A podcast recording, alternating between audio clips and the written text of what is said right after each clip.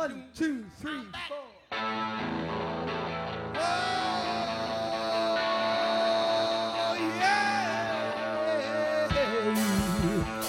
All right.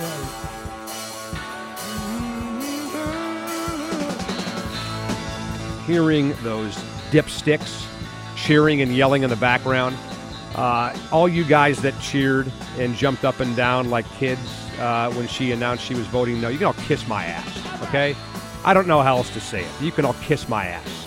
Every single one of you dipsticks should be embarrassed for the way you've handled this entire thing. Every single damn one of you. From the knuckleheads on the city council to the jackasses at the Port of Seattle to the Safe Soto people who are walking around like morons, slapping Safe Soto stickers on people's backs when they don't even know about it, when the port has brought nothing to the table at all in terms of hard data that shows that jobs will be lost if, God forbid, a basketball team plays after seven o'clock at night.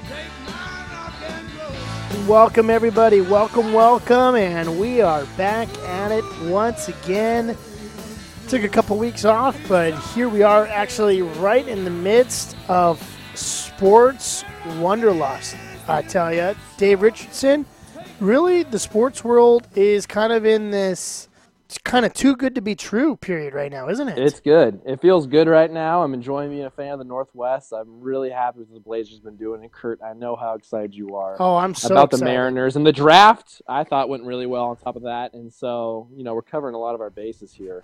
Um, in terms of the Northwest that uh, that I'm feeling good about. Yep, got a good show ahead of us today. We've got a lot to jam-pack in there, packer on in there. Oh, where do we start there, Dave? I guess you got to start. I guess we got to start with the draft. I guess that is what. That, that was guess, a while ago. I, I mean, since it was so long ago that we should probably address it. Actually, you know what, Dave? It wasn't that long ago. It was nah. only like a couple days ago. Give me some highlights, Kurt. What did you like from the draft? Highlights, highlights, highlights. I would have to say the highlights of the draft was we had a coup get drafted.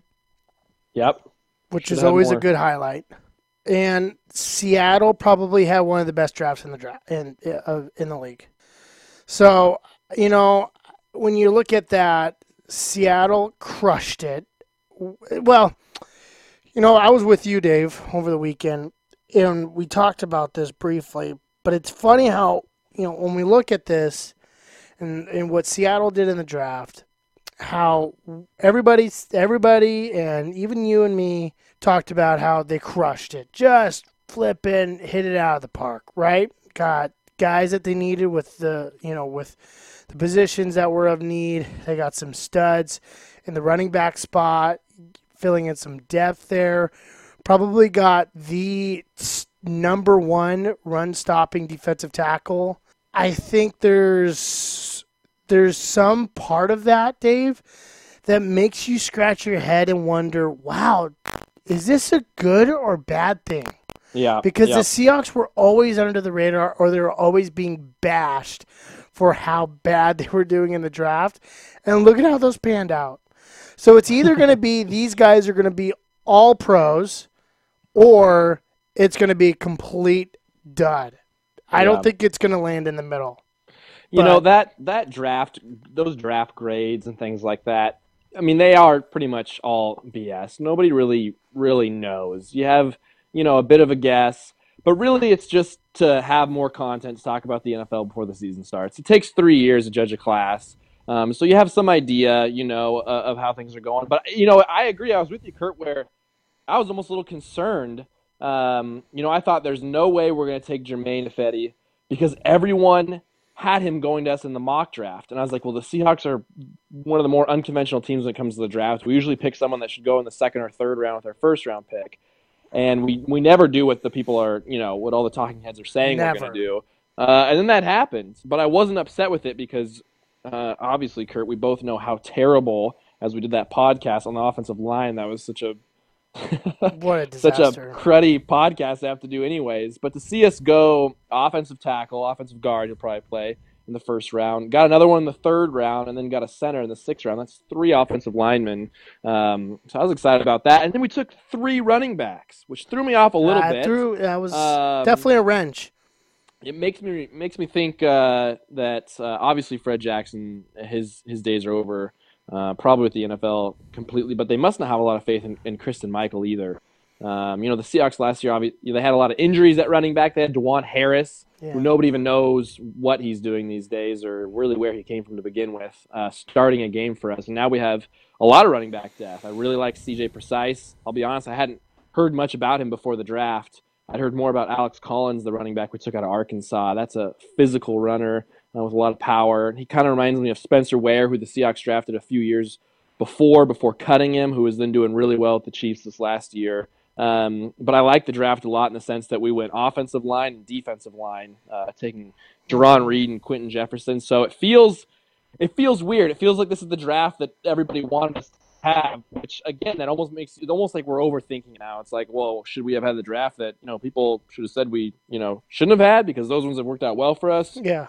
I, I, I don't know, but I feel good about the value they got with Jermaine Fetty, especially Jerron Reed up front. Uh, Nick Vannett, the tight end out of Ohio State. Yeah, I was going to mention gonna, the tight end position. He's going to be replacing Luke Wilson here yeah. uh, within the next couple of years. So it was a it was a good draft. You said this, Kurt, that really it seemed like every time a, someone was getting picked, uh, there's all this uh, talk about how, how did this guy fall this far? That's incredible value for the Seahawks. And so you have to feel good uh, at least reading about it. But uh, we'll see how it plays out in the field. Yeah, I think uh, another note on the tight end position, I think that kind of shows you maybe where the Hawks feel, you know, how comfortable they feel the tight end position. Uh, yeah. you, you also have Jimmy coming off another injury. And you've got Luke Wilson that can possibly, you know, make a make an impact this season. But I think this Vannett guy, is it Vannett or Vannett? Yeah. Uh, you know, we'll wait until they announce him on Sundays. Yeah, but I guess I'm going to say Vannett. Yeah. I think he's going to be – I think he's going to fit into this offense perfectly. Yeah. You know, he's a great run, uh, run-blocking tight end, good hands, finds a way to get an open space, not a burner. You know, he has some he has some thickness to him. He's He has got decent size, but, you know, he's yeah. not su- he's not a super athletic, you know, tight end kind of guy where a lot of these teams actually go for the super athletic – Sure. tight ends that can possibly split out in that slot position, something that Jimmy really does well with. But I think we've seen that that just doesn't really fit well with Seattle. They try to, you know, they're a run-first team. They're always going to be a run-first team. They're they're really going to be established on what they can do on the ground. Now, many could look at what happened last season and say, well, Russell Wilson threw the ball more than he ever has. Well, that's not really true. He threw a little bit more, but it wasn't. It was definitely not a pass-happy offense. They had more success through the air last year um, mm-hmm. because of the running back situation that they were in with everybody ba- banged up. But I think uh, Vannett was is really going to fit in well with Seattle. I'm really excited to see how that's going to pan out. And then yeah. they go out in late round. I think, Dave, I think this guy's going to be a really good addition to the receiving corps. And Kenny Lawler, who was Jared Goff's number one target. By the way, Jared Goff, who went Mister Number Uno Muno there at number one. So, you know, uh, his number one target getting picked up by Seattle. I think he's going to be a very interesting pick. He's got some good size. He's got spectacular hands. I remember the catch he made against W S U um, early in the season, a one-handed grab in the back back of the end zone was just phenomenal. Kid's athletic. Kid's got great hands. He's got some good size. I think he's going to be a very interesting fit for Seattle, and I think that's going to be a I think it's going to be a very valuable late round pick that Seattle got out of uh, out of yeah. Kenny Lawler. So, so that's good. I thought it was really interesting. You know, just pointing out things that are that popped up. I know everybody's kind of dissected the just dissected the crap out of the draft so far. I know we're a little late to the ball on that, but I thought it was very interesting. Nothing done in the secondary and nothing done in the linebacker corps uh, for Seattle this year, and I guess that means that they feel, you know, pretty confident in uh, in who they have. I know that they picked up a couple guys in the undrafted uh, undrafted free agency, but yep. definitely felt like um, you know, with the situation they were at at cornerback, you know, I know that they signed Brandon Browner. It's going to be interesting to see how he jumps back. Can he fit back into the Seahawks scheme after he left and became one of the worst cornerbacks in the N F L, going from first to worst? Uh, can he have a comeback year for Seattle? Can he add some depth there? Uh, Seattle really r- ran into some depth issues at the secondary position last season um, in that in that backfield. So I thought that was really interesting. Nothing really done um, at those positions, and nothing really addressed, and they decided to actually, instead of investing some guys in the secondary, they went running back. And they filled three, yep. three, three running backs, and uh, all of them could potentially have a role in the offense moving forward. So yep. I thought that was really interesting in, in how that yeah. played out. You know, I was surprised too. I thought they maybe would go corner uh, even early on. Yeah. Uh, they must have some confidence in some of those uh, kind of project guys they've signed the last couple of years. Um, Stanley, Stanley Jean-Baptiste, who was a second-round pick a couple of years ago. Uh, he was cut by the Saints. He's a big, tall corner out of Nebraska. Kind of fits the Richard Sherman mold. He's on the roster. Mohammed Stacey, uh, who I think we traded for from Detroit, uh, is also a big corner. And so I wonder if they just have a lot of faith in the in the development of those guys to come through. Um, and another late-round guy that I, that I think is interesting, um, Kurt, you, you brought up a later-round guy. I just want to point out Joey Hunt. Yeah. He's a center from T C U they drafted. Um, and just a couple days ago, the Seahawks had to cut five players to make room, and one of the players they cut, which I don't think anyone's going to necessarily miss him, uh, was Drew Nowak, the center oh, that started yeah. seven games for the Seahawks uh, this last year. And so obviously it did not go well with him at center.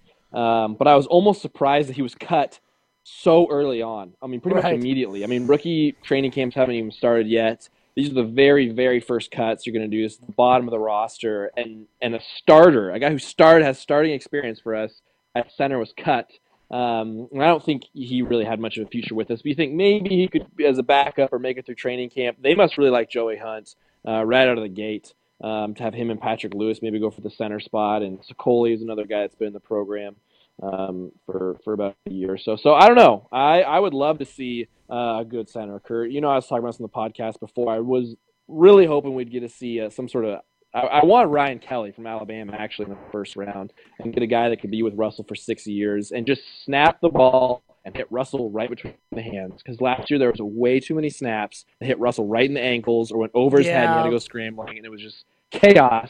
Russell could usually pull something out and make it work, but uh, it was tough to watch. So I'm I'm going to be watching Joey Hunt uh, in the in the training camp here. Yeah, I think overall, you you kind of going back to my point earlier, you have to be pleased. You, I mean, you have to be happy with what they did. It feels like every pick that they went with was a solid stud, guy that filled a need and has some substantial potential and, and fits into the Seahawks system. So yeah. all in all, I, I would have to say that all looks good, uh, but it's a matter of will they execute? So still a lot to be said, and, and it'll be interesting to see how things unfold as they head into rookie training camp here next week. And yeah, I th- I, I I think it was a successful weekend for Seattle, and, and I, I think there's still going to be some moves ahead. Marshawn Lynch finally going on the official retired list. He is officially yep. in the books as a retired Seahawk, and Doug Baldwin coming through in the clutch there for you, Dave, and officially, unofficially retiring number twenty-four for the years to come. Uh, and nobody's going to be able to have or wear the number twenty-four jersey. Good. So I think that's a, I think that's a really good thing. Is Marshawn a Hall of Famer? You know, it's that's a tough question. I want to say yes, because one, I'm a huge Seahawks fan. He has a Super Bowl ring. He went to another Super Bowl. And on top of that, he was arguably the best running back in the league um, for at least one of the years. I believe he, he uh, tied for rushing touchdowns one year. But he's he hit his prime in, a, in, in kind of a weird time for N F L offenses uh, relative to other Hall of Fame running backs, where um, other Hall of Fame running backs have a lot more stats. uh, and more longevity. Obviously, um, you know, Marshawn retired a little bit early. He will play another couple of years, I think. Um, twenty-nine so I don't years think his old. His stats compare great to to other Hall of Famers, but relative to his era, I want to say he is. Yeah. Uh, but I don't know. I, I, I think if he would have played some more time, because they definitely factor in, uh, you know, how long a person plays. Um, so we'll see. I think his yeah. legacy is going to grow with time. I really do. I think he's going to be one of those players when people talk about beast mode. Uh, the story of him will just grow and grow. And I'm hoping by the time it comes around to Hall of Fame, that his story will be big enough that he'll be able to get in. twenty-nine What do you think? Re- retiring at the age of twenty-nine. He just turned thirty a couple days ago. That's, uh, mm-hmm. I mean, that's, you know, they always talk about that thirty-year-old uh, is the benchmark, is that point in time where running backs typically begin to yeah. see the decline. So it is sort of an early, early break for him. But it was interesting. I was uh, reading through something today, and it compared his his statistics to Earl Campbell, who is a Hall of Fame running back. And Marshawn Lynch actually beat him on a number of the major cat- statistical categories: touchdowns, yardage, uh, you know, number of games over one hundred yards, um, yards per carry. There was a number of uh, statistical categories where Marshawn Lynch actually had better career numbers than the Hall of Famer Earl Campbell. Hmm. Uh, and especially now, you made one. I think you made one crucial point uh, in there. And this was all done during a time where the N F L really hit, relied on the pass. It yeah. was really a, a really pass-heavy, uh, pre, you know, predominant system where teams are throwing, and, and, and those are that's a, those are those are running back numbers that are really going to stand out for that era. There, I mean, there's nobody. There's really only one running back. I think there's one running back that comes to mind, Dave, during this period where he was one of the best. Uh, I think there's one running back in there that's that's A P. Yeah, he A P is, if not better, during this period. He's the only yeah. guy. So during that era, Marshawn Lynch is probably, at least in the last five years, last five years, Marshawn Lynch has been by far the best running back in the N F L. Gosh, how badly, Curtis, do you so, want to hear Marshawn Lynch give a Hall of Fame speech? I'd love it. I'd How amazing it. Be, would that be? It, you know I, I don't even know what it would be. If I'd have to go to Vegas. Or if it'd be twenty, but it'd I, be amazing. I would have to go to Vegas, because there definitely would have uh, over under of words of spoken. Thirty words. What would be the over under? It, it would be either time or words spoken. That would definitely oh be. Gosh, that would that'd be amazing. Yeah, that would be awesome. That would definitely be awesome. So, I, uh, I you know. Looking at it, Dave, I would have to say he. You know, it is it's still a tough decision. It still is, because of his career is pretty. You know, his career's short. cut short, and yeah. his window of dominance was somewhat shorter than most of Hall of Fame running backs. But he was so dominant in that short window. So yeah. it's really going to be interesting how it pans out. I man. I almost have to give it time as well. You say time time might heal. My time might make his case. Uh, time might make his case for me. I don't know what I, I – I would probably say not so fast y- y- right now, but I feel like if time goes on, I think I might have to sit out a season for him to really understand the, the, the level of play he brought to Seattle after yeah. after him being away for one full season. So anyways, uh, interesting story there. Kind of a sad story. The era of beast mode has finally come to an end officially uh, this week with uh, the papers being filed for his retirement. So good for that. Good for that young man. Uh, all right. Dave, moving on, moving on. Mm-hmm. Let's uh, let's move to another topic, kind of a topic that uh, I know you and I have discussed uh, recently. Uh, huge, huge uh, happening of events over the last few days in Seattle. And it looks like, Dave, the Sonics are not going to be coming back oh, to Seattle God. anytime soon.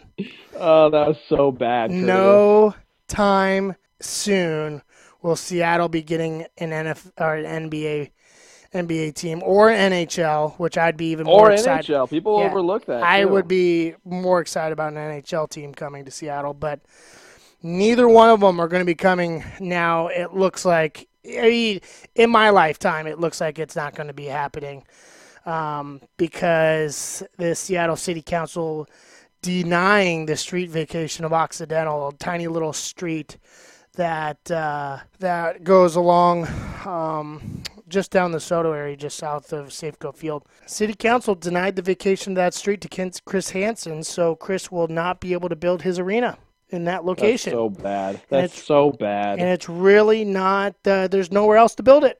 So that's so bad. And they want to go back to Key Arena. No, I, just, it's just I feel bad. Like that line in Mean Girls where it's like, stop trying to make Key Arena a thing. Yeah. Key Arena is not going to be a thing. I'm sorry, but I, I just I just don't know if they are living in the same city that everybody else is up in Seattle. Like, do they not realize the traffic problems, how Key Arena just really is not a feasible place moving forward, and how much better the port would be? Um, and it's it it is a shame because Seattle really is. It's an outpost for uh, for in the sports world, you know, relative to the East Coast and Northwest in general. Uh, but it loves its sports. Seattle loves sports. Seattle still has Mariners fans, which we'll have to look at um, shortly, which is amazing seeing how bad the Mariners have been for about twelve or thirteen years. Um, and and they love the Seahawks, obviously, but the Sonics too have a special place in a lot of people's heart. I think a lot of people feel a lot of nostalgia towards them. Um, and I think an N H L team could do great in Seattle as well. Yeah. Um, I just, Yeah, it's it's unfortunate for Seattle residents um, when there's others these other markets that have these teams where I feel like they could do really well in Seattle and could serve the city well and something that the people of Seattle could really enjoy. Um, and I have to think now I'm making a bit a bit of a judgment here, but I have to think if if if people of Seattle and Greater Seattle were, if we were to open up and vote and say, hey, yeah, this guy's gonna pretty much pay for this arena, we should just let him do it. And, and, you know, You know, pretty good day for an arena to go. It's with other arenas. Traffic's not as bad as other places. Uh, it's not going to burden us with taxes. I have to think the city would pretty largely vote for it to happen. And right. to see the city council, it's frustrating. I have to imagine for the people of Seattle. Uh, of course, Kurt, like you brought up, the poor people are probably um, pretty stoked about it. That, that, but I just have to feel like, you know, the, the greater Seattle area would, would definitely want this to happen. So it's disappointing to see the council go against it. But you, you Kurt, you live in Seattle. Uh, you've been catching all, all the all the, the airwaves of what's going on. What's the feeling uh, around the city with this uh, not going through? Definitely depressed. I mean, I mean that was that was a massive, massive blow to uh, the hopes of Sonic fans and, and just the hopes of you know N H L and N B A basketball returning to Seattle. And I think like one of the things that people don't. You know, people don't realize or people forget, and especially the city council. You know, this is a brand new city council actually for the city of Seattle that ended up voting on this. And I think a lot of people forget like how dominant that Seattle Sonic team was. I mean, they made the N B A Finals twice. They won one of them. The other one was against the greatest N B A team of all time. And also, when you look at it, the, the grand scheme of things, high school basketball in the Seattle area and in the Northwest, high, high school basketball in this area is one of the best in all of the country. I mean, you've got, you've got top talent, four-star, five-star guys coming out of the Seattle area every year. And uh, it's rich. Seattle is rich in basketball history, it's rich in basketball talent, and all these high school students right now that are in that, that you know that are in school have never experienced an N B A team. They have never experienced an N B A team. Yeah. So uh, it's it's super depressing on the fact that that there's just what's depressing about the whole thing is that these people that were making decisions on this that were Play, that were making their vote, that were placing their vote on an issue that they the, the reason why these folks were voting no were for just asinine reasons, just terrible reasons. They weren't sound and valuable reasons. The reason, one of the reasons why you always you always heard that the port was going to lose jobs if the arena was built and placed there. Really? The arena, the port is going to lose jobs? First off, There was no physical proof that that was going to happen. Second, guess what time N B A games are, Dave? N B A games are at seven. They're at seven at night. The trucks are not moving at seven o'clock at night. The gates close to the port at four o'clock. four o'clock. That's so bad. And they don't they don't play on, you know, they play Saturdays during the day, but the port's not open on a Saturday. So there was very, very little and unsubstantial evidence that the port was going to lose jobs because of an arena being built in that area. Um, another asinine reasoning that they denied it is because they didn't want the taxpayers to pay and build an arena and lose the street without the hopes of a team. Well, first off, Chris Hansen was going to, if he had to, pay for the arena himself. He was going to pay for it himself. And if he needed public funds, a partnership with the city, that that could have been done, no problem. And that the arena would not be built until a team would be coming to Seattle. Who in the right mind would spend seven hundred, whatever, you know, five hundred, seven hundred million dollars on building a new arena with the hopes of having an N B A team? I mean, that would just, Chris Hansen is a rich and smart man. There's a reason why he makes a lot of money, because he is a smart businessman. That would be one of the stupidest business decisions anybody would make, to build a five hundred million dollars stadium arena without an, the hopes of an N B A team coming? Are you kidding me? That, I mean, that reasoning in itself was one of the dumbest things that Elisa Herbold, one of the city council members, made. The reason why she voted no, because she, she didn't want to put the hopes uh, of just building an arena without the team. They wouldn't build it without the promise of a team coming. There had to be a team coming for them to build it. I mean, it's just, it was just time and time again that uh, these city council members voted no for just some of the dumbest reasons. They weren't, they weren't sound. They weren't educated. They just were, they were just not well thought reasoning to voting no. They just voted no because it was easier to vote no. It was easier for, to them, for them to vote no than vote yes. And that's, that's the reason. Mm-hmm. So. And, you know, I think what just keeps getting overlooked here, and we talked about it, is just the fact that an N H L team could come to the Northwest. Um, I personally, I don't know why I feel this, but I almost just naturally feel the sense of bitterness to teams just south of the uh, of the Mason-Dixie line, because it doesn't make any sense. There's, there's no ice in Arizona. Maybe no. In northern Arizona, in some areas it'll snow. But Arizona is in the middle of a desert, and they have a hockey team. Tampa Bay Lightning, Tampa Bay, Florida. There's no yeah. ice there, and yet they have hockey teams. It just seems like hockey teams should exist in the north. It has They're in the to. south, and there's teams that are struggling, too. Um, an N H L team seems like it could be more available than an N B A one. Yep. Um, and it would just be so much fun to have an N H L team. Oh, that'd be awesome. Uh, to, to pull for in the Northwest. I mean, there is the Canucks, and hey, I like the Canucks. Go They're Canucks. Canadian. Uh, but to have, you know, a U S team, yeah, in, in the Northwest uh, would be a blast. Yeah. I think it would be a ton of fun. It's it's just unfortunate. I almost feel like the city of Seattle just, and e- this even happened when when the Sonics left, because the city let them out of their contract with Key Arena. The, mm-hmm. they ha- the, the city had all the control if you watch Sonics skate, and they let them walk. A lot of people, you know, are upset with Dick Vannett and the N B A, and they rightfully so should be. But ultimately, the city could have kept the team, could have forced them to play at that contract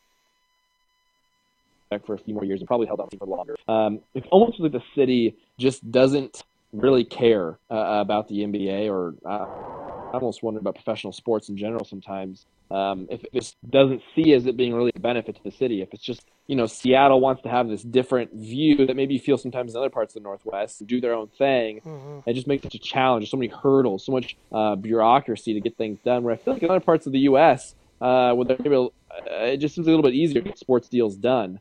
Um, and so it's unfortunate that, that Seattle operates that way. And, you know, it, it just, mm-hmm. it, it's a bummer because, you know, I remember seeing signs when Oklahoma City first played in Portland, where a bunch of Sonics fans came down and said, you know, uh, thank you, Clay Bennett, uh, for, you know, for taking away, you know, part of my childhood. And it was a little kid holding a sign. You know, it, it, it, there's there's an intrinsic value to sports, right. uh, which is growing up. I can remember the first time, you know, I got to go to a basketball game, or, uh, you know, the pictures of me, you know, growing up wearing a, a, a Blazer hat or whatever. And it's fun. It, you you grow this, this you know, fondness to when you're young. Like you brought up the, the, the, the high school ballers up there don't don't get to connect with that, you know. And, and I think over time, as more time goes, there's going to be more apathy towards the N B A in Seattle. Um, and it doesn't make sense for the N B A, too, from a business standpoint. You know, Seattle's a big market. You think you'd want to get in there, and it's just it just seems like a, a shoulda, woulda, coulda yeah. opportunity, and it's it's it's really unfortunate, and it could affect uh, you know, a lot of people for a long time. Like you're saying, maybe maybe not in your lifetime it's going to be up there, and I really hope that's not the case. I hope in a few years uh, things change and, and the team moves in quickly. You never know.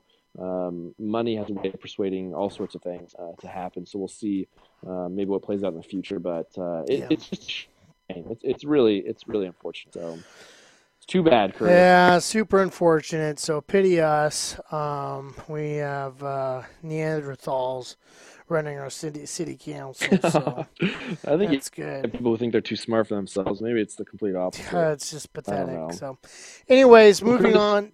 Moving there's on. two there's two things I want to talk about. Yeah.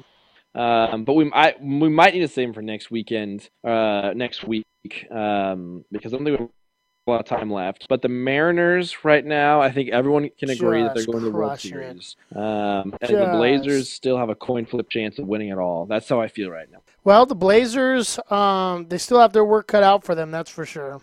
Uh, I think the Mariners have already pretty much won the World Series, but the Blazers, they still have some work cut out for them. So. They yeah, really, a lot of the Blazers already won their own their own World Series and getting past the first round of, of the N B A playoffs. In my lifetime, since I really became a fan and um, you know was, was old enough to really be able to digest all that was happening, I've only seen them move past the first round of the playoffs twice. Ugh.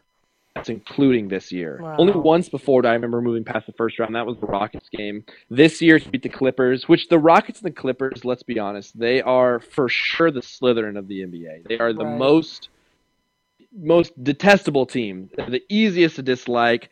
They have um, just the rosters that you just hate to play against because they're really talented, but they're really whiny, and they flop a lot. They just play the way that you can't stand. You love to root against them, and so for the Blazers to knock out both those teams in the playoffs, so good. And I don't even care that the Clippers were injured. I don't care at all. The Blazers have had so many injuries. It's completely demolished our, our team in the last uh, – for our whole history, we have a bad history. And so for an injury to finally benefit us, I'm completely okay with it. I don't want to see injuries happen. It doesn't make me happy. But I'm not going to say, you know, we should have an asterisk uh, for getting out of that series. I was super happy with it, and I feel like this season has been a huge success. Uh, now I just want to win one or two at home, and I feel really good about it. But Klay Thompson, as we know, Curtis, he is really, really good at basketball. He's actually he really is good. Really good at basketball. He's, uh, yeah, he might be. He could be the M V P of this series so far. So, he is the best shooting guard in the N B A by far. I, I will stand by that. He is the best shooting guard in the N B A. You might look at James Harden. See, okay, well, maybe his points per game are better, but two-way playing defense. James Harden doesn't play any defense. Jimmy Butler, don't give me Jimmy Butler. Jimmy Butler didn't even make the playoffs. Klay Thompson is the best, and there's Blazer fans too that were pretty upset. Steve Kerr won uh, Coach of the Year, and I obviously love the Blazers, but I'm I just don't get it because some of us thought some Blazer fans thought Terry Stotts should have won Coach of the Year.